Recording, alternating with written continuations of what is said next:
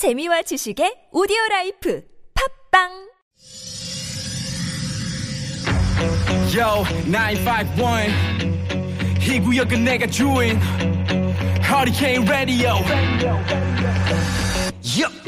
여러분 안녕하십니까 생방송 최일구의 허리케인 라디오 앵커 DJ 앵디 최일구입니다 엉덩이가 무겁게 독하게 견뎌내야죠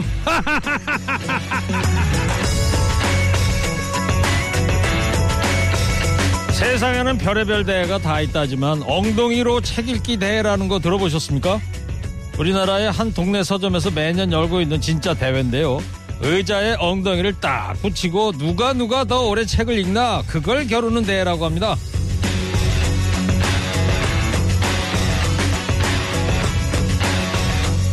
어려운 게 그겁니다. 엉덩이를 딱 붙이고. 이게 엄청난 내공이 필요한 일이죠. 엉덩이로 공부하고 엉덩이로 일하고 엉덩이 무거운 사람이 성공한다는 말 있지 않습니까? 그러나 오늘쯤이면 온몸이 근질근질. 틈만 나면 달아나는 마음 잡아놓기가 쉽지 않은데요. 이제 이틀 남았습니다. 엉덩이 파워로 조금만 더 버텨보죠 뭐. 1월 13일 목요일 시동 거셨습니까? 오늘 출석 체크 커피 무려 30잔 준비했습니다. 문자 샵 0951로 본인 이름과 나이 적어서 보내주시기 바랍니다. 좋은 음악 꼬랄려 쓰얀증 무효 하리칸 라디오 출격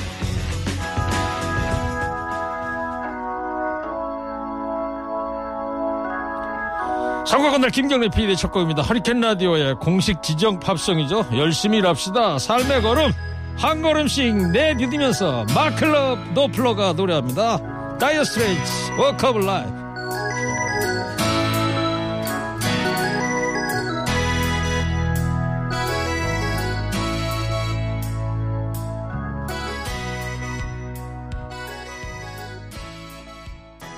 네, Dire Straits 마크 노플러의 목소리죠. 이 노래 듣고 있으면 흥이 돋습니다. 그래서 저희가 허리케인 라디오의 공식 지정 팝송이다 이렇게 소개를 해드리는데 of Life 삶의 걸음 이 노랫말은요 제가 인터넷으로 아까 보기를 봤는데 잘 모르겠더라고요. 존이라는 친구가 있는데 런던의 한 터널에서 이렇게 사람들 지나가고 그럴 때 열심히 뭐 일하면서 뭐 돈도 좀 받고 뭐 이런 것 같기도 하고요. 잘 모르겠어요. 런던 사람들 정서가 잘 뭔지 몰라가지고. 하여튼 뭐, 인생 뭐 있냐. 전세 아니 월세지. 이런 정신으로 열심히 살자. 이런 내용의 노래 같습니다. 자, 오늘 커피 30잔 준비했습니다. 30잔 무료. 새싹 문자 위주로 좀 소개를 해드릴게요. 문자 처음 보내신 분들인데 커피 당첨되신 분들입니다. 지금부터. 6453님, 48살 김정미 처음 보네요. 잘 듣고 있어요. 9283님, 요사이 춥네요. 건설 현장에서 일하는 50대입니다. 방송 잘 듣고 있습니다. 네. 날 추운데요. 예, 건강 조심하시고요. 7606님, 45살 박근묵이라고 합니다. 월 평균 만 킬로미터 달리는 영업직입니다. 오늘도 크크크입니다. Walk of Life시네, 정말. 예. 3498님, 18살 이호윤입니다. 18살? 반갑다, 호윤이. 고2야, 그러면 고2? 5124님, 김종백 57살 방송 잘 듣고 있습니다. 6787님, 출격! 이제 56대인 지 13일 되는 이한분이라고 합니다. 올해도 행복한 분으로 즐겁게 농사 지으며 살도록 응원해 주세요. 아, 이름이 이한 분인데 요거를 재밌게 또 풀어서 행복한 분으로 예 행복한 호랑이띠 해 보내시기 바랍니다. 저기 3498 18살 이호윤 군 호윤아 신청곡 좀 보내봐. 요즘 애들은 무슨 노래 좋아하냐? 저 김경래 PD가 틀어준대. 예. 자, 요렇게 일단 커피 당첨자 말씀드렸고요. 국도 상황을 좀 알아보고 오겠습니다. 송수정 리포터 전해주세요. 네, 국도는 밀리는 곳을 찾기 힘들 정도로 흐름이 좋은데요. 부천 성주로에서 사고가 났습니다. 머니볼님이 청취율 조사 대박 나시길 감사합니다. 바라는 바입니다. 청취자 여러분들 도와주십시오. 조덕배 나의 옛날 이야기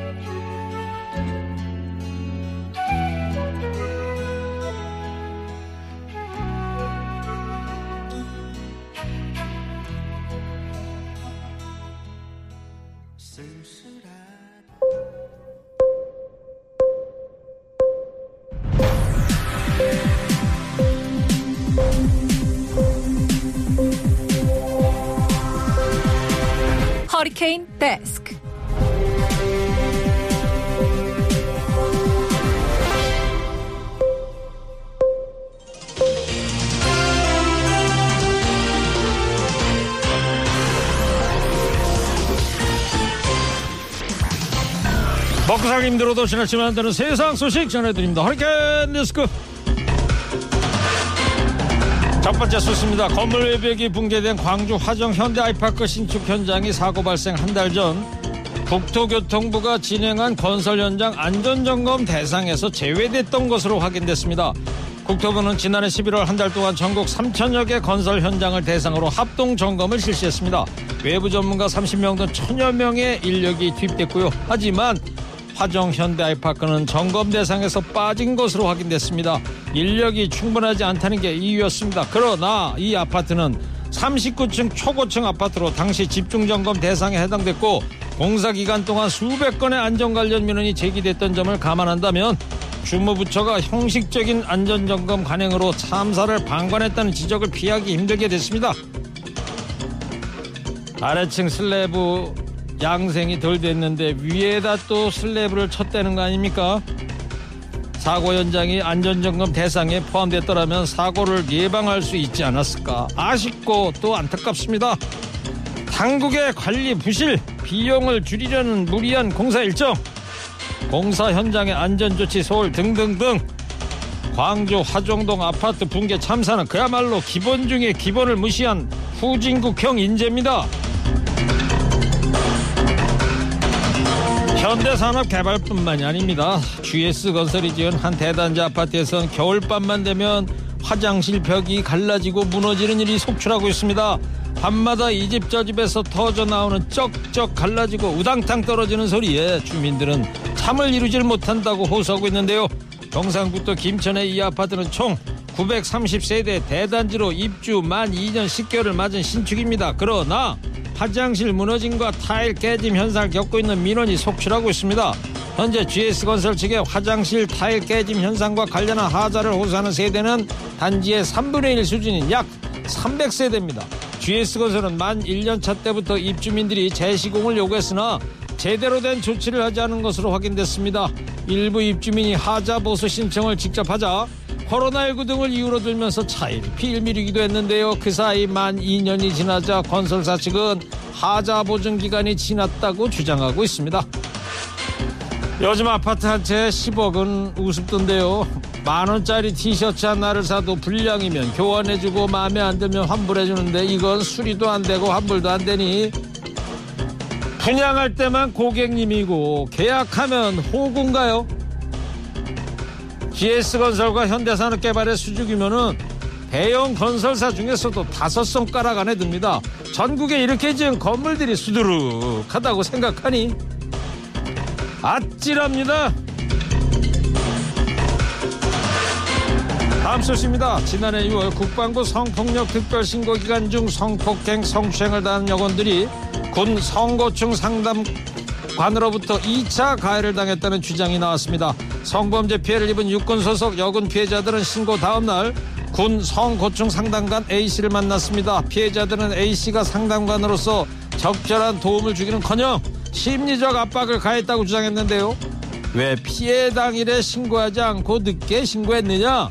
상태가 메롱하다 등등 조롱을 했으며 심지어 네가 죽으면 내 밥줄도 끊긴다 이런 말도 한 것으로 드러났습니다. 전직 상담관들은 군 지휘관들이 사실상 상담관의 계약 연장 여부를 결정하기 때문에 피해자 편에 서기 어렵다고 지적하기도 했습니다. 밥줄 끊기기 싫어서 남의 상처를 헤집어 놓는 건가요? 똑같은 사건 반복해도 바뀌는 게 없으니 군대 내 인권 문제 아무래도 스스로 달라지길 바라는 건 영 무리인가 봅니다. 국군 장병이 한 여고생으로부터 조롱하는 듯한 위문 편지를 받았다고 공개해서 논란이 일어나고 있는 가운데 이번엔 위문 편지를 금지해달라는 청문도 등장했습니다.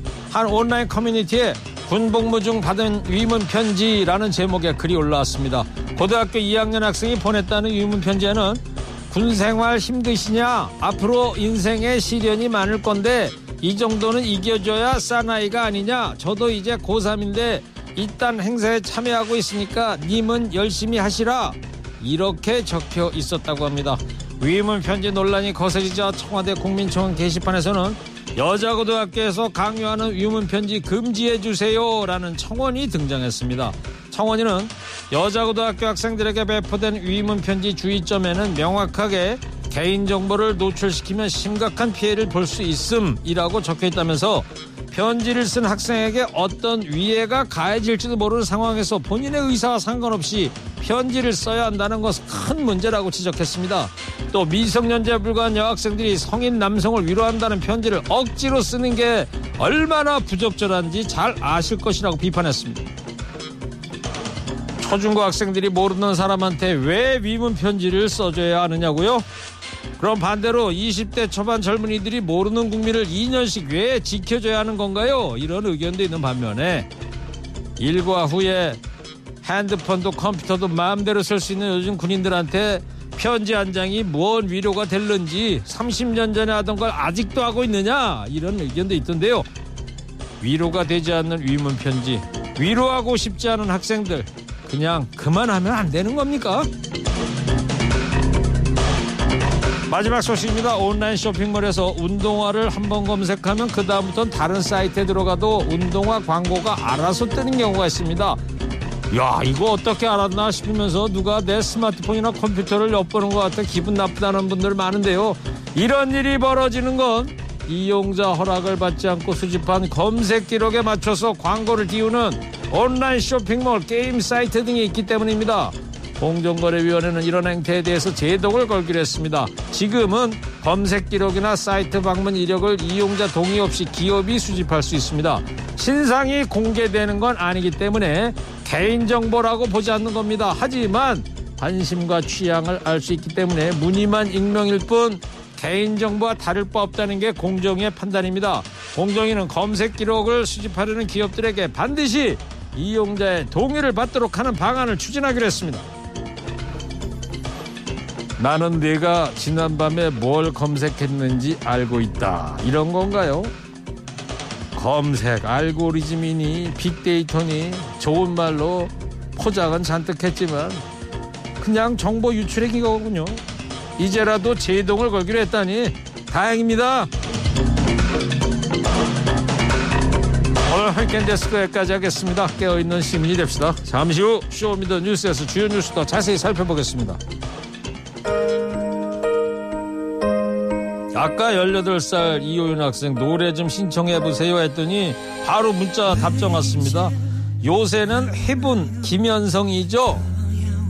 어, 근데 김 PD 그랬는데 이 노래가 나온 지 꽤 된 노래인데 JTBC Sing Again 출연해서 다시 화제라는군요. 들어보겠습니다.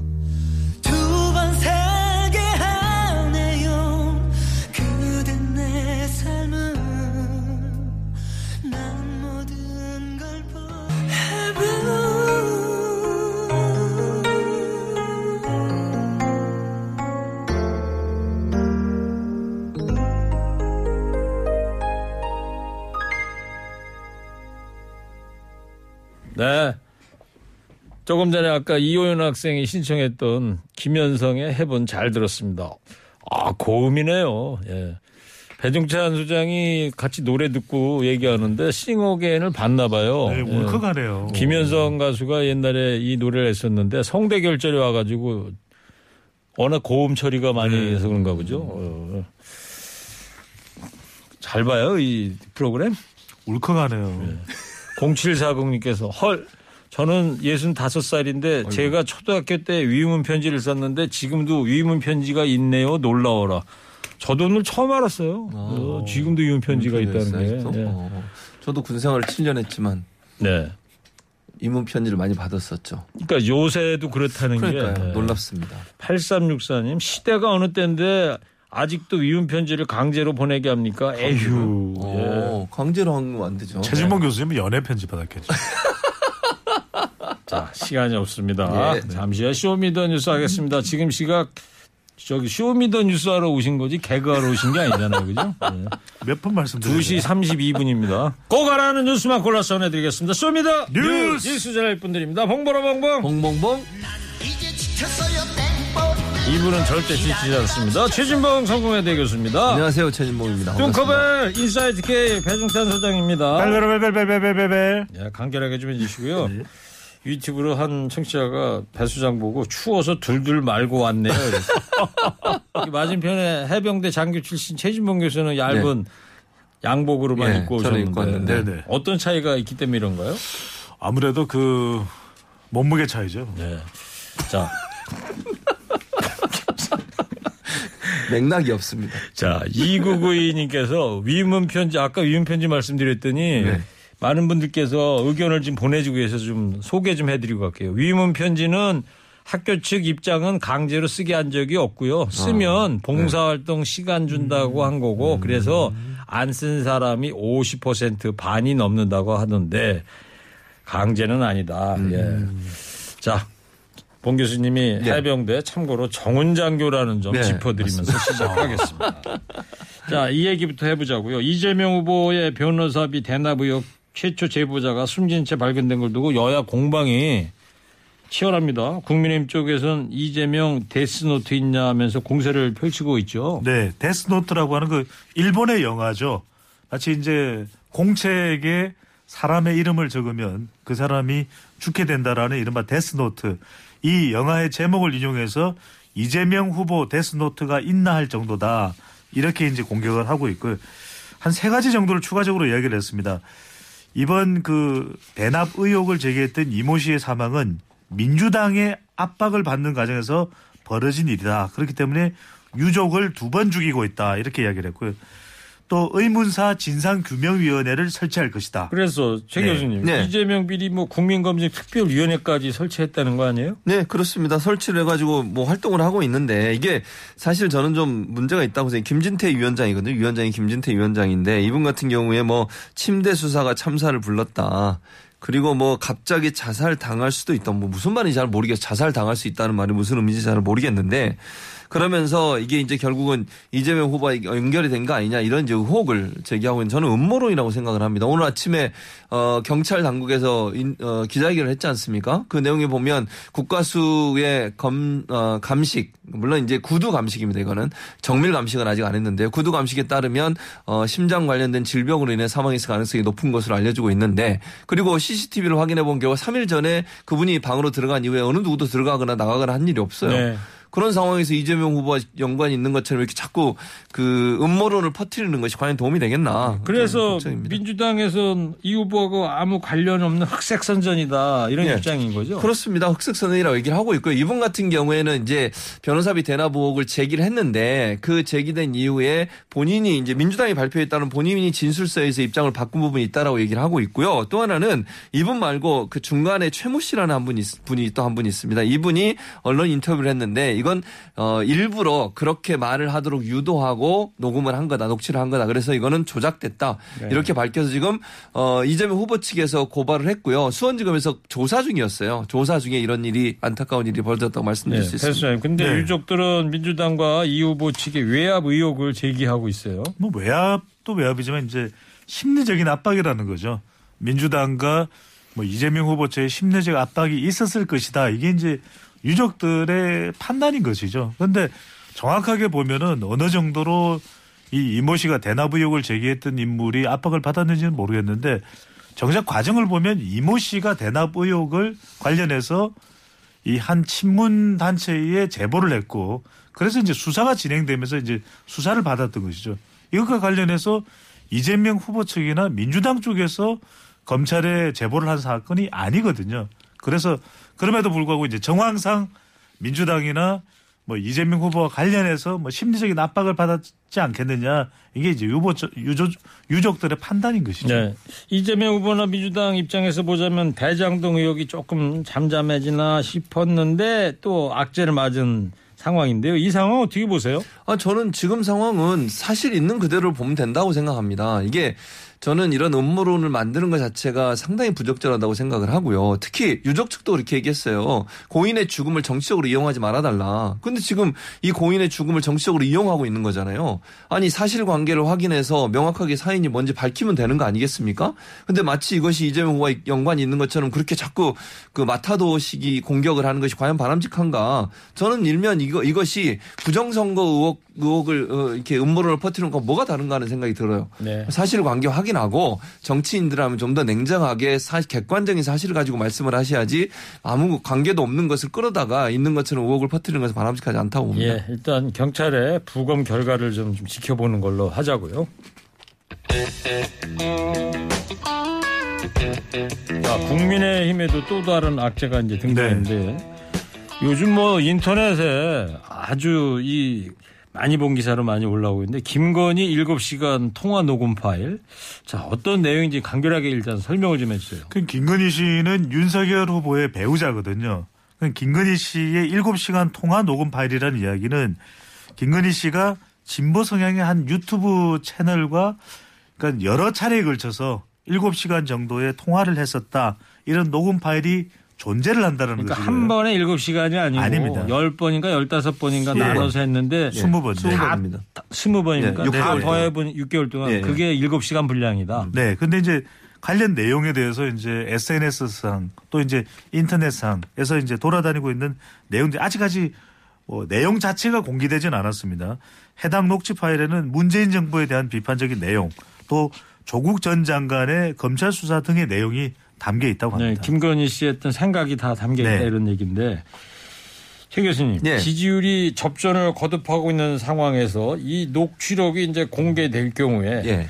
녹취록이 아니고 녹음이겠죠 녹음된 네, 거 그렇죠. 요게 앞으로 파장 만약에 공개가 된다 이 음, 예. 파장이 어떨까요? 저는 이제 공개될 걸로 보고요. 그러니까 예- 예를 들어서 지금 이제 공주파 방송사에서 갖고 있는 걸로 알려지고 있지 않습니까? 공중파가 이제 MBC죠. MBC죠. 예. MBC가 공개를 안 한다 하더라도 원래 이 녹음을 했던 그 인터넷 매체에서 본인들이 하겠다고 그랬어요. 만약 유튜브로? 안 하면. 네, 맞습니다. 그래서 어떻게든 공개는 될 거라고 보여지는데 문제는 공개될 내용이 어떤 내용이냐가 저는 중요할 거라고 봅니다. 그 내용을 지금 우리가 알지 못하기 때문에 물론 뭐 저도 떠도는 얘기는 들었습니다만 그걸 여기서 말씀드릴 수는 없고요. 예를 들면 뭐 가장 많이 논란이 되는 것은 문재인 정부에 대한 비판이라든지 네. 또는 뭐 조국 전 장관 수사 관련된 문제라든지 그리고 이제 정대태 씨 있지 않습니까? 예. 최원순 씨 관련해서 이제 사기로 또, 그런 예. 이야기는 이미 기사에도 다 나왔습니다. 나왔습니다. 그리고 뭐 양재택 검사 얘기도 있는 것을 알려지고 있습니다. 그래서 어쨌든 이런 부분들이 어- 어느 정도 파급력을 갖느냐는 내용에 따라 달라질 거라고 저는 생각해요. 그러니까 김건희 씨가 발언한 내용 중에 상식적 도덕적으로 받아들이기 어려운 부분이라거나 아니면 만약에 본인의 남편이 대통령이 됐을 때 본인이 뭔가 아, 영향력을 행사하려는 의도가 담긴 발언을 했거나 뭐 이런 내용이 만약 있다고 하면 이거는 충분히 그 여론에 영향을 미칠 수 있죠. 뭐 이- 이게 과연 바람직한 태도인가 하는 부분에 논란이 있을 것 같아서 내용이 결정되고 나야 어느 정도 파급력이 있을지를 알수 있을 것 같습니다. 내용은 뭐 아무도 모르는 거고 현재로서는 국민의힘에서는 그런데 정치 공작이다 이거 몰카보다도 저질이다 이렇게 반발하면서 법적 조치에 나서지 않았습니까? 그렇습니다. 이제 가처분 방송 금지 가처분 신청을 MBC 상대로 하는 것인데 그러니까 그만큼 방송하지 말아라 이런 네. 신청을 한 거예요 법원에. 이게 따져 보면 그 내용이 민감하다고 볼 수 있는 거죠. 그렇지 않다면 이렇게까지 적극적으로 안 하게 또 못하게 하는 어 조치를 신속하게 취할 이유는 없는 것이거든요. 특히 이제 국민의힘은 이 김건희 씨 7시간 통화 녹음을 방송사에 넘긴 기자를 이제 고발하겠다는 것인데 상당히 반발이 일어나고 있습니다. 그 기자가 이제 결국 그 유튜브 채널의 기자를 네. 네. 거고. 그래서 그 유튜브 채널인 서울의 소리의 백은종 대표는 국민의 알 권리 공익 차원에서 어 이거 하겠다 방송하겠다 이렇게 나오고 있고요. 지금 그리고 인터넷상에서는 이재명 후보의 형수 또 시동생 통화 내용은 합법인 합법이라면 김건희 씨 통화 내용은 왜 공개하지 공개하는 것이 불법인가 이런 또 목소리까지 도 나오고 있는 상황입니다. 네. 최진봉 교수님 예. 어떻습니까? 이 방송 금지 가처분 신청을 이제 국민의힘에서 MBC를 상대로 냈는데 이런 경우에 뭐 법원의 판례가 다 다르겠습니다만 어떤 거예요, 보통? 일단 중요한 건 오늘쯤 나옵니까? 일단 결과는? 어, 결과가 아마 빨리 나올 것 같습니다. 왜냐하면 지금 계획은 제 이것도 개인적인 생각입니다만 MBC 같은 경우에 주말에 아마 방송을 할 계획인 것 같아요. 그럼 가처분 신청이 그 전에 나와야 되죠. 그래야 이게 어, 만약에 국민의힘 입장에서도 가처분 신청 결과가 뭐 일요일 날 방송 예정인데 일요일 날 넘어가서 나오면 아무 의미가 없잖아요. 예. 그래서 아마 제가 볼 때는 오늘 나올지는 모르겠지만 오늘 내일 사이에 나올 가능성이 저는 있다고 봅니다. 개인적으로. 왜냐하면 빨리 방송하기 전에 결론이 내려져야 어떤 이제 파장을 줄일 수 있는 부분이니까요. 근데 저는 개인적으로 가처분 방송을 할 거냐 말 거냐 가처분 신청은 여러 군데 있었어요. 예를 들면 뭐 탐사 보도 프로그램 중에 종교 단체들에 대한 비리를 파헤친 걸 종교 단체들이 나서 가지고 가처분 신청했거든요. 거의 대부분 기각됐습니다. 그러니까 국민의 알 권리 방송을 했다 이런 했다는 거죠. 그러니까 받아들이는 경우가 극히 이례적이에요. 예를 들면 이런 거죠. 명예훼손이 있거나 이게 국민의 공익적 활동, 예를 들면 공공의 이익, 알 권리 이 부분과 연관이 있다고 하면 그거는 충분히 방송할 수 있는 내용이라고 보여지고요. 이게 뭐 조작되거나 뭐 편집된 게 아니고 그냥 방송 어, 녹음한 내용이 그대로고 그 내용을 그대로 목소리를 내보내는 것 자체를 금지한 가능성 은 거의 저는 없다고 보기 때문에 알겠습니다. 제가 볼 때는 기각될 가능성이 높다고 봅니다. 네. 근데 문자로 어, 최진봉 교수님 화난 거 아닙니까? 아, 아닙니다. 네. 정상적인. 아니 그죠. 네. 자, 그래서 민주당은 이게 왜 정치 공작이냐, 검증 과정이다 또 이런 입장인데요. 오늘 한 라디오 프로그램에 나온 강훈식 선대 본부장 육성 들어보겠습니다. 영부인이 될 수 있는 사람에 대한 검증 과정 아니겠습니까? 그리고 그분이 스스로 노출돼서 나왔으면 이런 상황까지 안 갔을 수도 있다고 봅니다. 더군다나 영부인은 외- 정상 간의 외교를 같이 할 수 있는 사람입니다. 그러면 그분의 attitude 또 그 사람이 생각하는 대한민국 그리고 국민들을 바라보는 관점은 아주 중요합니다. 예. 그래서 사실은 저희가 어, 그분들을 그렇게 부속실로 대우하고 예. 지켜드리는 거거든요. 국민 세금으로. 그래서 그런 부분을 검증하는 언론사의 문제인가 아니면 그것을 자체를 마치 어, 공작인 듯하게 몰아붙여서 못하게 막으려는 정치 세력의 문제인가는 확인해 봐야 될 거라고 봅니다. 네, 강훈식 의원은 이게 무슨 정치 공작이냐. 앞으로 대통령 부인이 될지도 모르는 사람에 대한 검증 차원에서 방송을 하겠다는데 못하게 하느냐 뭐 이런 입장인 거예요. 그죠? 네, 그렇죠. 뭐 저는 지극히 당연한 얘기라고 생각이 듭니다. 반대로 얘기했어요. 제가 진짜 100번 양보해서 이렇게 물어볼게요. 국민의힘에서 만약에 만약 이건 예를 드는 겁니다. 김혜경 여사가 발언한 내용이 있었는데 그거 안 틀겠습니까? 그리고 그게 국민들 입장에서는 드려야 되는 거 아닙니까? 그러니까 영부인이 될 수도 있는 가능성이 있는 분이잖아요. 그분의 행동에 대해서 그분의 말에 대해서 국민들이 알아야 되죠. 그래야 판단을 제대로 하지 않겠습니까? 그거 알겠습니다. 안 듣고 판단하면 잘못하면 그분이 영부인 돼가지고 우리나라를 대표할 수도 있는데 그런 상황이 오기 전에 올바른 판단을 할수 있는 기회를 줘야 한다고 봅니다. 네, 일단 법원의 판결이 어떻게 나올지 지켜보는 걸로 하죠.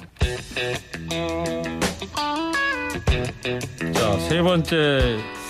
자, 이 심상정 정의당 후보가 어제 밤부터죠. 이런 기사가 막 나오는데 오늘 선거 일정 전면 중단하고 잠적이라는 표현들을 언론에서 하고 있는데 통화가 안 된다 그러더라고요. 네. 선대위가 또 오늘 일괄 사퇴했다면서요. 그럴 수밖에 없는 거죠. 어제 이제 심상정 정의당 대선 후보가 일정을 전면 중단한다고 그랬거든요. 왜냐하면 선거 상황, 상황을 심각하게 인식한다. 왜 심각하게 인식하냐면 4, 5% 많을 때는 6, 7% 나오던 지지율이 이제는 2%대 이렇게 곤두박질 치다 보니까 뭐 더 내려갈 지지율도 없는 거죠. 1, 2%다 보니까 이래서는 안 되겠다. 정의당의 존재감이 없어진다 그러면서 일정을 전면 중단해버리고 통화도 안 그러- 그러거든요. 그러다 보니까 선대위에서도 책임을 지고 어, 선대위원들이 일괄 사퇴 말 그대로 국민의힘에 이어서 정의당도 선대위 사실상 해산이 일어났습니다. 예. 지금 또 라디오 청취율 조사 기간이거든요. 예. 약간 좀 삐져나와서 얘기하면 예. 잘 나와야 됩니다. 그리고 예. 다 사퇴하는 수가 있습니다. 배종찬 소장과 저도 사퇴하는 수가 있어요. 이번에 우리가 1등 배한 소장님 저 힘내라고 내 간만에 사탕 하나 줄게. 예. 아니 근데 저는 이번 청취율이 분명히 잘 나올 게 예. 주변에서 야단 법석이에요. 아, 그렇습니까? 허리케인 최고라고. 아, 알겠습니다. 정말이에요? 네. 자, 다시 이어가겠습니다. 네. 근데 정의당이 이제 5% 넘지 못한 채 정체되고 있는 지지율이 이제 가장 큰 이유일 거 아니겠습니까? 네, 그렇죠. 지지율이 이제 상당히 문제가 되고 있는 거죠. 그러니까 심상정 후보도 그 부분을 많이 걱정하는 것 같아요. 그리고 이제 선거를 치려면 아무래도 여러 가지 재정적 부분도 필요하지 않겠습니까? 그러니까 당의 운영도 그렇고 당에 있는 재정도 필요하고 이런데 그런 부분들이 부담이 많이 됐을 것 같아요. 그리고 어느 정도 이제 본인 생각은 지지율이 상승할 거를 기대했는데 안철수 후보는 상승이 되고 있는데 본인이 상승이 안 되고 있으니 중대 결정을 할수 밖에 없는 상황이 아니겠나는 생각이 듭니다. 네, 일각에서는 심상정 정의당 후보 사퇴 가능성이나 또 뭐 단일화 가능성 이런 네. 것도 점쳐지고 있는데 두 분은 어떻게 전망하세요? 관련 보도가 나오고 있는데 저는 아니라고 봅니다. 왜냐하면은 정의당 대선 후보가 사퇴를 해버리면 정의당까지 흔들리게 되거든요. 그래서 저는 지지율이 워낙 안 나오다 보니까 심상정 후보의 극약 처방이라고 보여요. 그래서 이제 지금부터는 선거 운동 캠페인의 방향이 바뀔 것 같습니다. 네. 그동안에는 당 중심으로 갔, 갔던 부분도 있는데 철저하게 이제부터는 정의당 다음, 심상정 다음으로 가지 않을까. 그러면 심상정 후보가 언제쯤 짜잔하고 다시 저는? 월요일이죠. 월요일. 오늘 목요일인데요. 그러니까 오늘 목요일이니까 아니 그러니까 심사숙고하는 거죠. 다음 주 월요일쯤에 그럼요. 그래야 거. 이제 극약 처방이 충분히 고민하고 주말 우리 그러니까 허리 사퇴라든가 단일화 이런 거는 아닌 거예요. 아니에요. 주말 우리 허리케인 그 방송까지도 근거가 있어요? 근거는 없죠. 근데 전망이다 이런 개인적은. 이 정도면 촉이 와야죠. 아 그래요? 어, 네. 촉으로. 척 보면 척 보면 앱니다. 최 교수님 어떻게 전망하시나요? 저는 뭐 일단 저도 뭐 거기에 무게를 실긴 하는데 변형자 소장에 그러나 이제 또 변형자 소장 다른 의견을 얘기하는 이건 또- 또 이러면 월요일로 확인이 되기 때문에 그렇긴 한데 전혀 배제할 수는 없다. 그러니까 예를 들면 가능성이 조금이라도 있다. 저도 물론 어, 사태나 단일화의 가능성이 좀 낮다고는 봅니다 개인적으로. 그러나 이제 본인 심사숙고하면서 왜냐면 이게 만약에 그냥 사태가 아니라고 하면 이렇게까지 자명을 할까 이런 생각은 개인적으로 들어요. 그리고 네. 지금 그 보좌진들 있잖아요. 보좌진들하고도 통화가 안 돼요 지금. 어? 전화기를 꺼놓은 상태거든요. 그래서 상당히 중대한 결심을 하려고 하는 의- 의미가 보여져서 뭐 사태도 전혀 배제할 수는 없다. 네. 그렇게 봅니다. 알겠습니다. 심상치는 않은데 저는 사퇴는 안 할 걸로 봐요. 예, 알겠습니다. 5929님이 최 교수님, 배 소장님 항상 현실 정치에 대한 명확한 진단 너무 감사하고요. 덕분에 최일구의 허리케인 방송이 살아 있다고 생각합니다. 감사합니다. 최 교수님한테도 그 사탕 아, 하나 네. 이따. 가져가시고. 예, 알겠습니다. 자, 속보를 하나 좀 전해드릴게요. 자, 그 의혹 제보자 이재명 후보에 대한 그 부검 결과 사인은 대동맥 파열 또 모텔 침입 흔적은 없었다. 이 심장 질환에 의해 사망한 것으로 보인다는 국립과학수사연구원의 부검 구두 소견이 조금 전에 나왔습니다. 참고로 좀 말씀드렸습니다. 자, 이 얘기도 좀 해볼게요. 박용진 민주당 의원이 김종인 전 위원장을 찾아갔다면서요? 뭔 얘기들이 오갔대요? 뭐 다 공개되지는 않았습니다. 근데 우선 이제 박용진 의원은 더불어민주당 의원인데 기- 김종인 박사를 왜 찾아갔을까? 근데 두 사람이 친해요. 친한 이유가 2016년에 김종인 위원장, 김종인 박사가 더불어민주당 비대위원장을 맡았을 때 비서실장을 했거든요. 네. 그리고 그때 또 공천을 받았어요. 예. 그래서 아주 친숙한 관계인데 박용진 의원이 결정적으로 물어본 질문은 뭐냐면 단일화에 대해서 어떻게 보느냐. 그래서 김종인 전 위원장이 에이 단일화는 안 될 거예요. 이렇게 이야기를 했고 좀 더불어민주당을 지원해 주실 수 있느냐라고 물어봤더니 김종인 전 위원장의 발언이 공개는 안 되는데 국민의힘 쪽에서 나오는 반응은 에이, 뭐 더불어민주당 그걸 도와줄 리가 있겠느냐. 당연히 정권 교체 의지가 강한 것이 김종인 전 위원장이다. 네. 이렇게 설명하고 있죠. 그죠. 그러니까 저 박용진 의원과 김종인 전 위원장의 어떤 개인적인 친분 관계로 만난 것일 뿐이지. 그렇죠. 정치적인 의미는 없다. 이제 국민의힘에서 이제 그런 입장이다 이런 얘기죠. 알겠습니다. 자. 근데 또 김종인 전 위원장 성대모사 배수장이 하니까 밖에 또 김경래 PD 표정이 안 좋은데? 예? 매번 표정이 안 좋잖아요. 매번 안 좋아요. 예. 알겠습니다. 오늘은 마지막으로 한 줄 평하겠습니다. 자, 광주 도심에서 또 건물 붕괴 참사가 일어났습니다. 아직 사고 원인이 명확하게 밝혀지진 않았습니다만 입주 시기에 맞추려고 무리하게 공사 기간 단축하려다 벌어진 인재형 참사라는데 의견이 모아지고 있는데요. 그러면서 시공사인 현대산업개발은 비판을 피해갈 수 없게 됐습니다. 오늘은요 한 줄평 이 사고의 책임자인 현대산업개발에게 보내는 한마디 듣겠습니다. 먼저 최진봉 교수님 해주세요. Three, two, one. 돈보다 사람이 먼저야 이 사람들아. 이게 무슨 소리야? 아이고. 하다 이런 거. 최진봉 교수님이 한테 그런 게 아니고 예, 예. 상황이. 예. 예. 자 다음 뚱커벨 해주세요. Three, two, one. 현대 산업 개발전의 자체 안전 개발부터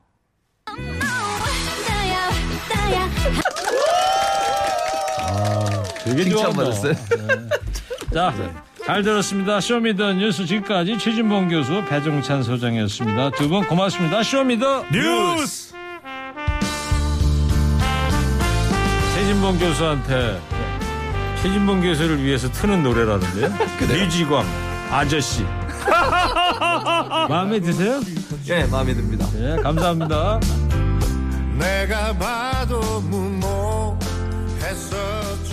꿈 하나 믿고 그냥